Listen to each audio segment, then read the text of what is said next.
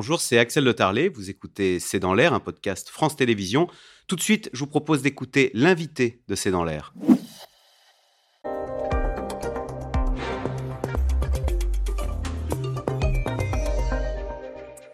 David Collomb, bonsoir. Vous êtes euh, historien, professeur à Sciences Po, spécialiste de la propagande et vous publiez La guerre de l'information, les États à la conquête de nos esprits, c'est chez Talandier.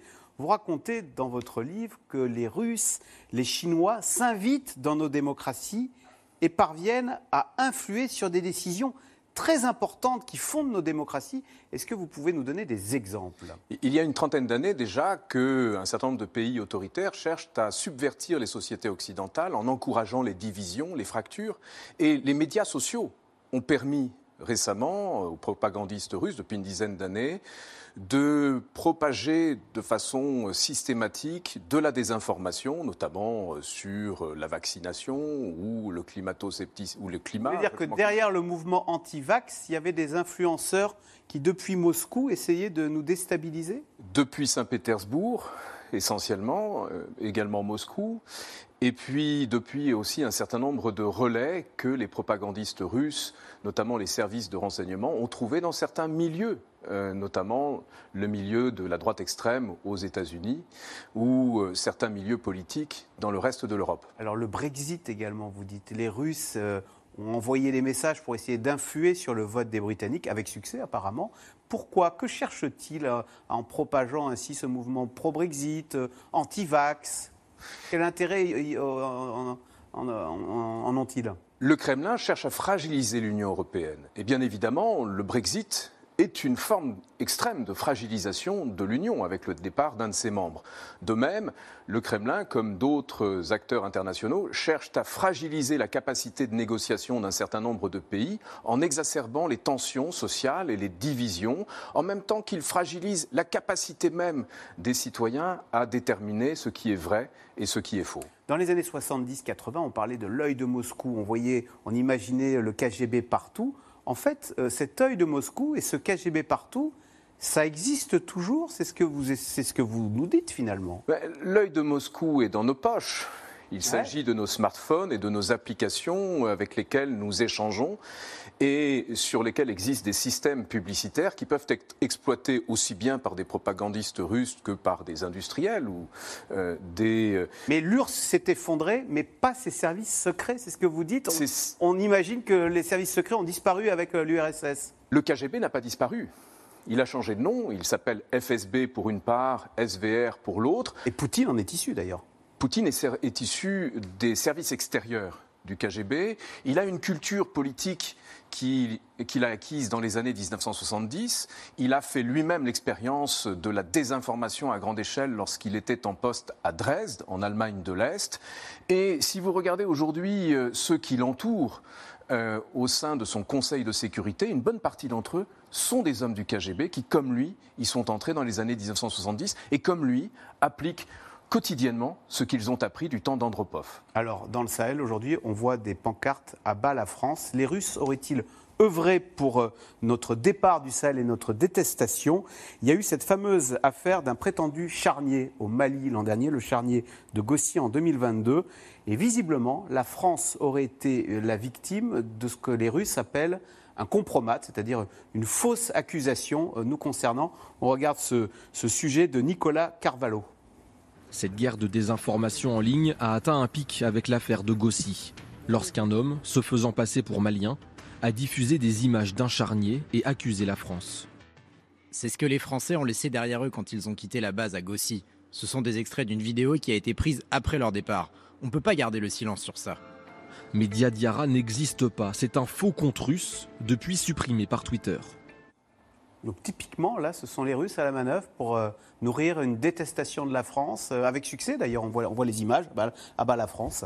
Oui, il s'agissait des équipes de Wagner, euh, qui étaient celles de Prigogine, et d'une opération que la France a réussi à contrer. Il s'agit d'une de nos rares grandes victoires dans la guerre de l'information, car nos armées ont déclassifié un certain nombre de documents qui ont permis d'étaler au grand jour la tentative russe de manipulation, de sorte d'atténuer sa portée. Malheureusement, plus largement, on voit que cet été notamment, les narratifs russes ont euh, gagner en audience et en efficacité auprès d'une partie des populations des pays. Rare grande victoire parce qu'on est naïf, nous finalement on prend ça par-dessus la jambe, on se dit c'est des fake news qui circulent sur Internet. On, ne prend pas au sérieux cette guerre de l'information que nous livre, alors la Russie, mais il y en a d'autres, hein, vous nous dites, hein, la Corée du Nord, la Chine, etc. Euh, c'est une faiblesse, une naïveté de notre part? Il y a une forme de naïveté qui n'est pas généralisée. Les armées françaises ont pris en compte la menace de la propagande djihadiste dès 2011, puis ont adopté des doctrines de lutte informationnelle, euh, de même que nos sociétés se sont dotées d'outils de détection euh, des opérations de manipulation de l'information. En France, nous avons par exemple Viginum, qui fait un travail remarquable d'analyse et de caractérisation des menaces numériques.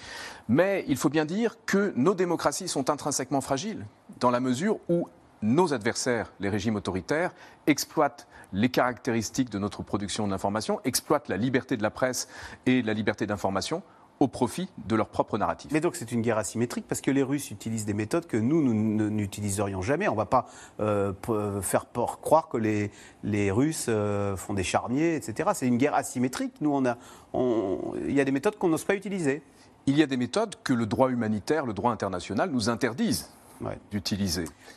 Pourquoi ça marche si bien, ces fake news-là Pourquoi est-ce que, avec quelques vidéos, on arrive à, ces pancartes à bas la France? Et j'allais dire, pourquoi est-ce que même les Britanniques ont voté le Brexit et les antivax étaient très puissants en France?